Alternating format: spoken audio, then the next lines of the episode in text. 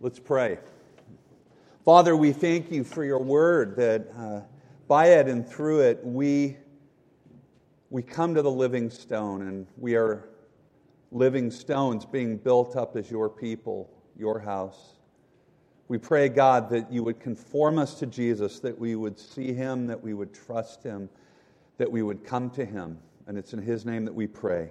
Amen. How do we define ourselves? Where do we go to identify ourselves, to answer the question, Who am I? You know, so often it's our careers, it's the things that we have excelled at, where we have found honor. It can often be our virtues. It is what we do. In the uh, movie The Dark Knight, not the recent Batman, the earlier and better one. Um, the character Bruce Wayne heard a comment that he later expresses as the Batman. He says, It's not what's underneath, it's what you do that defines the person. And that so much sums up our culture. It's what we do that defines us. And related to that, it can so often be the approval and the acclaim and the recognition of others for our work, for our accomplishments. My son Miles and his wife Lily had um, been working on a little house that was like a, a, modular building house in Boise, Idaho. They, they bought it for, for fairly uh, a low amount, and they, he's a builder now and he, he's in construction and he, he worked around the clock on it and put a ton of time into it and they beautified it. It looked great. And they put it on the market and they shared that Zillow um, app with us or, or the website and they said two hearts. and then a few hours later, somebody in our family commented 10 hearts. You see, we can look at the hearts we can look at the likes and say, that's what gives me validation. That's how I define myself. By the way, they sold the house two days ago. Yay. But I think also in our culture, even 15 years after that quote I gave you, or 10 years, we are shifting more and more toward what one feels to define us. Authentically expressing ourselves, being true to our sense of the core being of who we are, that is now the norm. And our culture is actually pressuring us to look underneath and find who we are there. And of course, one of the problems with defining ourselves based on our feelings is that, is that this can be so chaotic and unstable. Self determination is not something that's ultimately solid. Or it's like, you know, peeling the onion and you keep going through the layers and you find eventually at the core there's no there there. To quote another superhero movie, The Incredibles, the young boy Buddy, who ends up being the villain, says, Everyone's always telling you to be true to yourself, but they never say which part of yourself to be true to. There's no stability there, no solidness there. But I think stepping back, all of us as human beings, more fundamentally and basically, we all tend to define ourselves by whom we are closest to our closest friends, our families. And First Peter picks up on that reality and says, In Jesus Christ, you have a new family uh, identity. You, you are identified so closely with Jesus, so connected with Him, that you find your identity in Him. In other words, whose we are defines who we are. It's not about looking inward, it's about looking to Christ and knowing that whose we are defines who we are.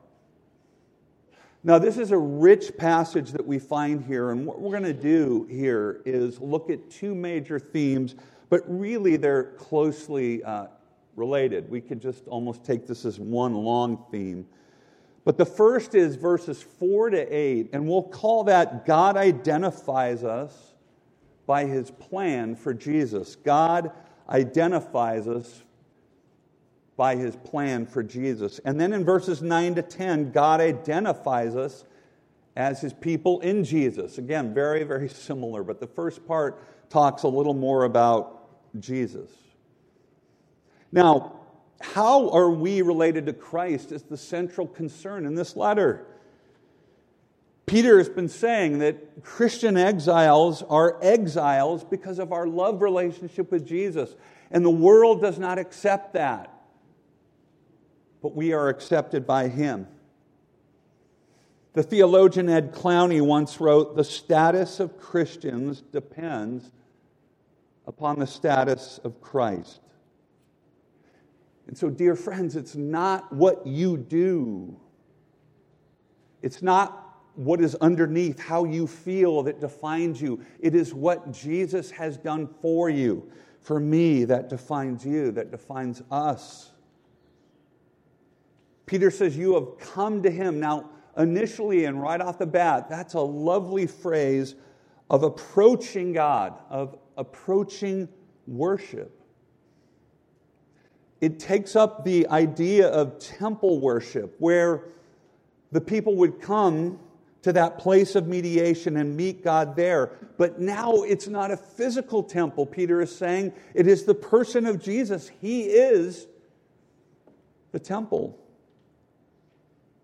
And so this corresponds with Hebrews 10, where it says, Therefore, brothers and sisters, since we have the confidence to enter the holy places, that is heaven itself, by the blood of Jesus through the new and living way that He opened for us, that is through the flesh. And since we have a great high priest over the house of God, let us draw near. So Peter is saying the same thing draw near. And Peter takes up different strands and different themes of the Old Testament story. And now he's applying them to these Gentile Christians. He's saying the story of Israel is yours.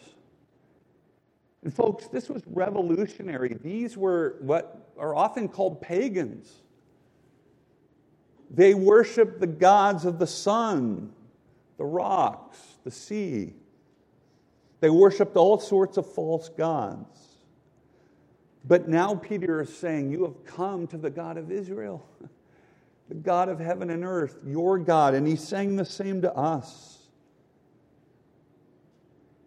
Again, picking up on the Old Testament imagery, he says that you have come to the living stone, who was rejected by man, but is and was precious to God.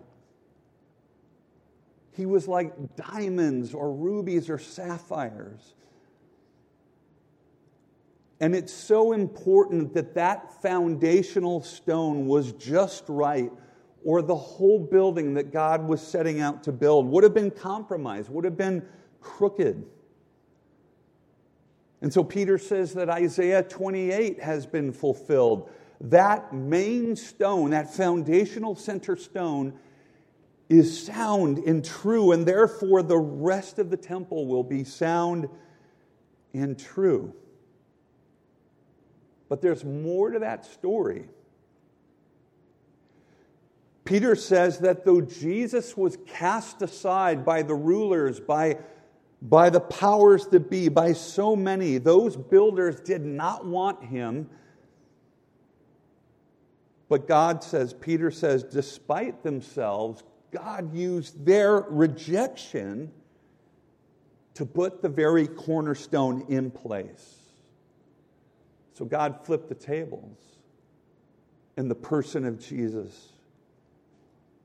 Peter refers to Psalm 119 that, that through his death and his resurrection, Jesus became not only the cornerstone, but the chief stone, the capstone that holds together the entire structure of God's building. And because Jesus was raised from the dead, he's not an inert stone. He is the living stone.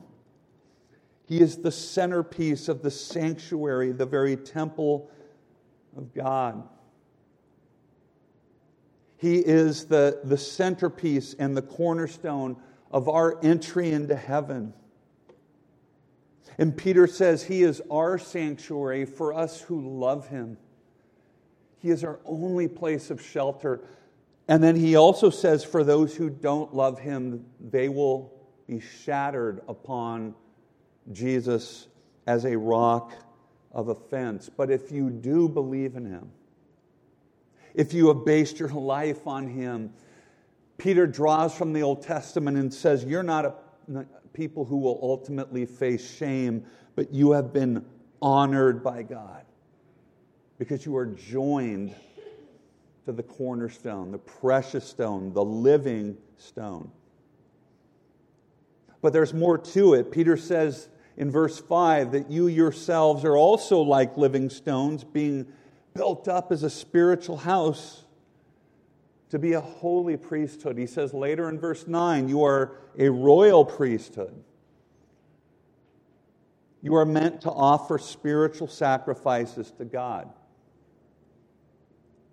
Now, you see, when people have a, a unique relationship to a king, that royalty in the family defines them. And so, our unique relationship to King Jesus defines who we are, and we are holy priests, royal priests. Now, that's such an interesting idea, a little foreign to us. We're certainly not priests in the way that Jesus is. He is the one final high priest who offered himself as a holy sacrifice to take away our sins and to usher us into the presence of God. But that's not the only meaning of a priest. A priest is one who serves in the house of God. And so Peter is saying that we serve the Lord through the living stone, through Jesus. And what is it that we as royal priests are to offer? Well, friends, it's our very lives. It's our very lives. And hasn't this been Peter's point all along? He said at the very beginning of the letter that the Lord has sanctified us, that we are called by the Father's electing purposes. We have been sprinkled by the blood of the Lamb. Chapter 1, verse 2 says, For obedience to Jesus Christ. For obedience to Jesus Christ. And so God has redeemed us to know Him, to praise Him, to serve Him, and to serve others. To build up His church, because we are all connected as living stones to the living stone.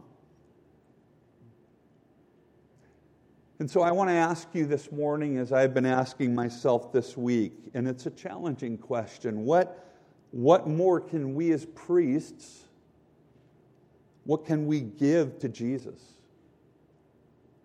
And let's remember that we answer this not to earn an entrance, not to gain, you know, our approval or our identity or to define ourselves. We do this, we serve, we give more and more because He has already given everything to us. So perhaps this means giving more of your relationships, but also your way of relating. and, and, not saying, well, this is just the way I am, this is my personality quirk, it's the way I'm hardwired. No, no, no. You have been redeemed and fit together with the living stone. Perhaps it means being more intentional to pray for, for non believers that are at this point stumbling over the rock of offense. I've been privy to a conversation uh, this week along those lines and seeing intense resistance to the Christian, to the biblical worldview. Intense. But we are to keep praying for people who are stumbling and at this point falling down over the rock of offense. We want them to come to the living stone. We don't want them to be eternally shamed. We don't want them to perish. We pray for them, and we don't give up. And we courageously share and lovingly share Jesus. Being a priest may mean that you serve the body of Christ more. Today, we're going to install uh, a deacon who was already ordained. And a deacon means a servant, but friends, you are all servants. And part of the point that Peter is making here is that your personal relationship with Jesus, my personal relationship with Jesus, they are always embedded, always, in our relationship to the family of God, to the temple of God, to the people of God, the church. He's building us into this spiritual dwelling that He wants to be a part of and central to. He wants to dwell in us by His Spirit, and He does. So consider this week how you can be a priest of God in the way that you serve, a royal priest who gives all that you have because Christ has given all to you. And so that's the look at verses 4 to 8. I want to now look at verses 9 to 10 that, that God identifies us so intimately as his people in Christ. Peter talks about the shame that people come to when they stumble over the rock of offense. They are, sadly, in the end, if they reject Christ, they will be shattered upon him. But then he says, But you are a chosen race. Now, again, Peter is taking all of these Old Testament term- terminologies and he is applying them to the people who have come to Christ, many of whom were pagans who had absolutely nothing to do with the story, the true story of Israel, but now they do. Now we do. Ephesians 1 says, God has chosen you, the Father has chosen you in Christ before the foundation of the world, before you were born, before you even had a thought of Him. Jesus says in John 15, You did not choose me, but I chose you. And we could elaborate on that fairly. We choose Him because He chooses us in love. It's because of God's prior love that we have been drawn in, that we have approached God, that we are considered living stones. There's a passage from Deuteronomy 7 that, that we love in this church that we quote uh, from time to time. And I want to quote it to you from the New Living Translation that captures it, I think, in a fresh way. God said to his people, You are a holy people, a set apart people who belong to the Lord your God. Of all the people on earth, the Lord your God has chosen you to be his own special treasure. Special treasure. And the Lord did not set his heart on you and choose you because you were more numerous than other nations, that you were uh, for you are the smallest of all nations. Rather, it was simply that the Lord loves you, and he was keeping the oath that he has sworn to your ancestors love, prior love, and a sworn oath. None of that is based on what we do, on how we feel inside, on what our friends and families and society and our jobs say about us. It is the love of God that He puts on us simply because He loves us. And Peter is taking that language of the Old Covenant and he's drilling it down. He is surrounding our hearts with it. He elaborates and says that we are a people of God's own possession. Friends, it means that you you are God's beloved own. You belong to Him in body and in soul. Now 10 years down the road and on your deathbed. Peter picks up the language of Hosea when he says in verse 10 Once you were not a people, but now you are God's people. Now, let me explain that a bit. God told the prophet Hosea, we call him one of the minor prophets, but it's a major message. The book is a little shorter than some, but God told Hosea, and it was quite an object lesson, to go and marry a prostitute. Her name was Gomer. And he did this because he wanted to show the prophet his own, that is, God's own faithfulness to his faithless people. That he loves despite his people wandering. And so Gomer had two children, and about her second kid, Hosea was to call him not my people, which in Hebrew is lo ruhamah. The lo is not, ruhamah is people. And so, God, in this very interesting way that I, I don't advise any of us to do, um, was treating not only these children as children that he loved, but he wanted to give them an object lesson. He said, Call your son, the second child, Lo Ruhamah. But then God very quickly says, I will redeem Israel. Despite her faithless ways, despite her whoring and going after false lovers, I will bring her back. And so you will call this second child this son, Ruhamah, my people. And what a beautiful thing that is. Peter is applying it to us. We who were not a people are now God's people. You see, friends, without Jesus Christ, we are alienated. We have no place to go. We have no ultimate people to belong to. Sure, we have our families, but those will also disintegrate and die in the end. And 100, 200 years from now, most people won't remember our family at, as it's constituted right now. Without Jesus Christ, we are dispossessed, we are rootless, and we are rudderless. You see, self definition and self determination ultimately unravel and implode. There's a, a, French thinker, a French intellectual. I don't know if that is a descriptor or if it comes to you as a warning label. uh, I'm mostly French. So, a French thinker, his name is Pascal Bruckner.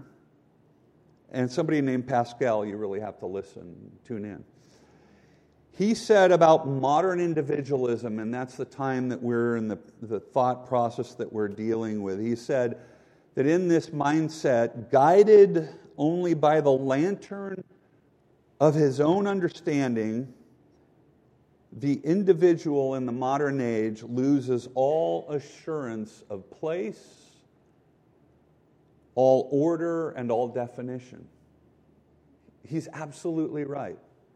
When we follow again our own lantern, our own feelings, our own looking within, we lose the assurance of place, order, and definition.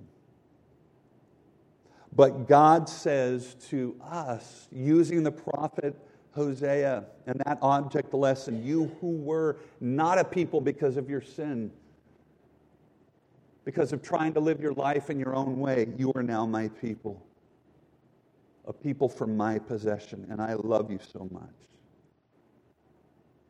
Now, what a statement this is. It means, friends, that you belong to God. You belong to God if you are in Christ. It means that every gospel believing community, not just this one, but certainly this one, it means that we all belong to God.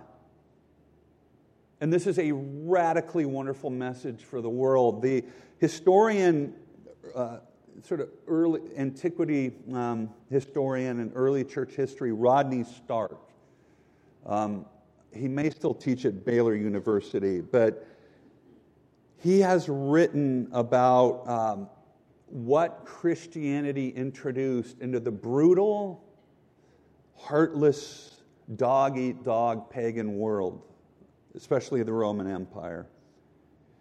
He talked about how in the Roman Empire, people who didn't have power or wealth or status, in other words, non powerful um, Roman men, he said that the dispossessed, the oppressed were given dignity, women especially. They were given more choices in marriage. Babies that were discarded were given dignity and love and homes. The poor and the handicapped were cared for. Rodney Stark said, What Christianity gave to its converts was nothing less than their humanity. And secular people take this for granted, but this is a Christian principle that was built into the West by the gospel. And I thought of this principle a few months ago when Liz and I were uh, driving in Hollywood. We went to see a play, Hamilton. and I wanted to go by my home church, Hollywood Presbyterian Church, which is in the very heart of the city of Hollywood, off Gower, off the Hollywood Freeway. I spent a ton of time there as a kid, all the way through college.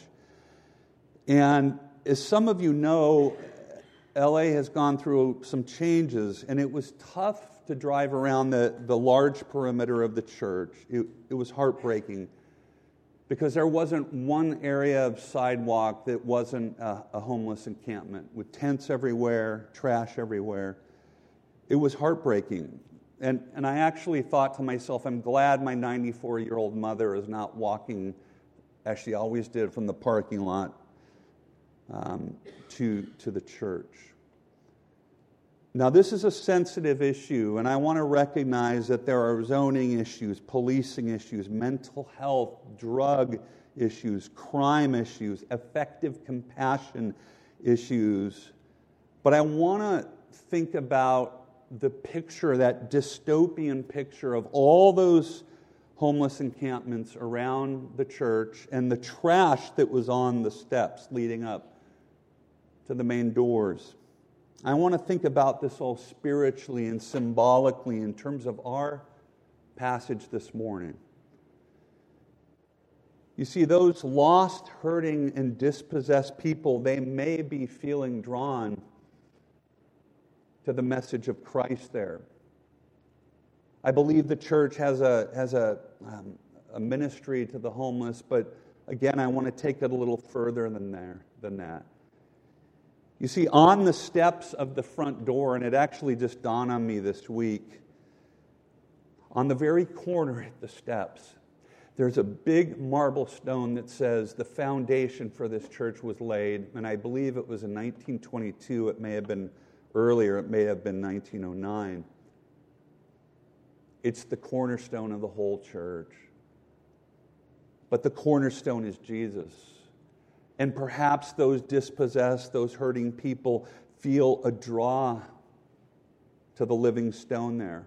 And above that cornerstone, if you look up, there is a soaring tower at the top of which is a cross.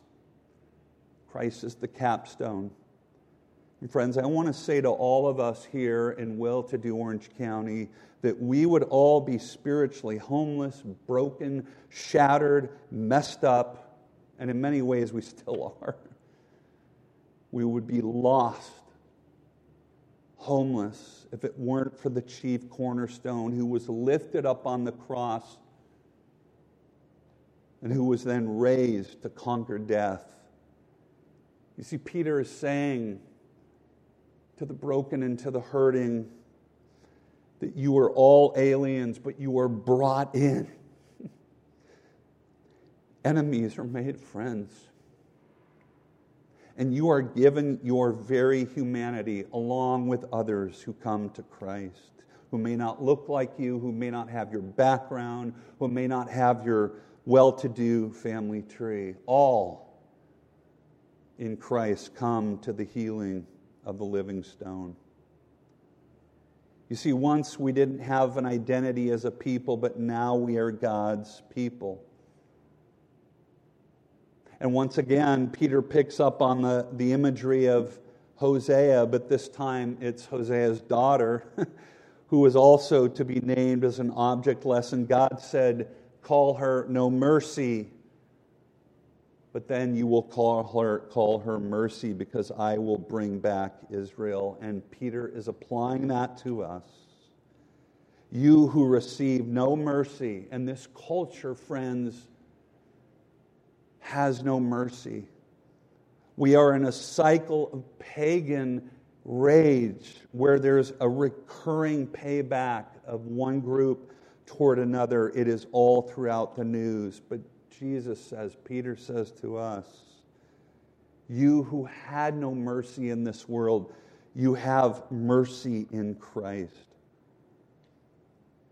And so, friends, this self worth is rooted not in anything that we have done, because anything that we have done will crumble, but it is rooted in Christ. And there's one last image that I want to give to you that Peter draws out. It's in the middle of these verses. God called you out of darkness. Now let's think about that theme for a moment. Liz and I, years ago, when we were at our previous church, we were high school camp counselors at a camp in Toyon Bay over on Catalina Island. And one of the features of this camp is they had this little shack or house that, that was sort of nondescript, but it was a maze. You go in and you had to crawl, and everything was padded, but it was this advanced, very complex maze. It had teeter tottering floors, it had trap doors, it had, um, you know, you weren't always sure where to go, and it was pitch black. And Liz went in there, and she does not like claustrophobic places. Um, she's jumped out of an airplane, but she doesn't want to have be inside in a closed space. And she was very, very pregnant, crawling on her belly. So she went in like four feet and said, Get me out. and she backed out. And I thought of this maze going inside into dark places. And for people like me, it was fun, and I finally found my way out. But when you think of life that way, the, the pleasure of indulging in sin is not ultimately fun.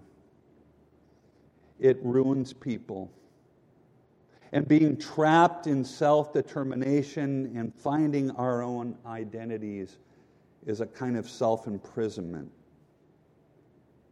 But Peter says, God has called you out of that maze into his marvelous light. He has called you to Jesus Christ, and he has done so so that you might proclaim his excellencies. I want to put this all together with a story that some of you heard years ago. And it's a sensitive one, but I think it ties together so much of what Peter is talking about. It's the story of a man named Jim Pokta or Pokta. And he describes, he's in his probably late 50s now or his early 60s, but he describes uh, growing up and not feeling like the other boys um, in his city he had six sisters and he enjoyed dressing up as they did. He always felt that he was different. And he went through a lot of bullying. He says that his earthly father uh, was a tough kind of bully type and rejected him. Uh, and so he plunged himself, not for years, but for decades, in um, the homosexual community, the trans community. He moved to San Diego. He, he lived quite a life for, for decades. Part of his story is he got married, but it, the faking it till you make it wasn't working, and his marriage really began to unravel. He had three sons, has three sons, And I believe it's when he was in San Diego and he was at the end of his rope and he wanted to end his life. Um, he began to sense, uh, and he had become a Christian at one point, but it really wasn't sticking. But as he reached the end of his rope, the Lord met him. The Lord actually met him through the mercy of his wife, uh, who, who came into the room when he was about to kill himself. And this man who was experiencing no mercy experienced the mercy of Jesus Christ. His life began to change around, and this is what he said. He said, I repented, and I was able to love Linda as the man I was designed to be. He said, and this was about five years ago, I now get to be a real father to my three sons. And he said, I can rejoice in my story today because Jesus fingerprints are on every page. I can embrace my story because I have been embraced by the author of my story through all this brokenness. He's a counselor now, he, he counsels others in Dallas. And he's actually an elder in a church in our denomination there. He says, to now get to go to my counseling office each morning and watch our Savior, Savior mend wounded hearts is joy inexpressible and full of glory. That's 1 Peter chapter 1. God in Christ in different ways. Not everyone has that kind of story, obviously, but God brings us all into his marvelous light to the light of the world so that we all, friends, might know that the author is writing our stories and that we might proclaim his excellencies. Let's pray. Father, we ask that you would work in our hearts, in our lives, that we would know at the very core um, that we are not like an onion trying to peel down to find out who we are or how to identify ourselves, but you have done that for us in Christ. It is not what we do that defines us, it is what Christ has done. We thank you that the priests has made us royal priests, a holy nation, that you have chosen us in your love you have chosen us who are unlovely, who are not a people, and you have made us your beloved people. God, in this world where there is no mercy, you have claimed us and given us your mercy. You have brought us out of the dark maze of our own self determination and brought us into the light. And God, we all have different stories than the one of this man at the end here, but we thank you for his example that he who felt no mercy, who felt like an outsider and rejected and even alienated from himself, he has come back to you. And God, I pray that we would dedicate every part of ourselves to you because you have given us your Son. And we ask that we would follow him in obedience. That we would know that we are living stones attached to the living stone. And Father, as we come to your supper, we pray that you would nourish us in Jesus, strengthen us for the journey, and help us to live in a way that proclaims your excellent, marvelous grace. And it's in Jesus' name that we pray. Amen.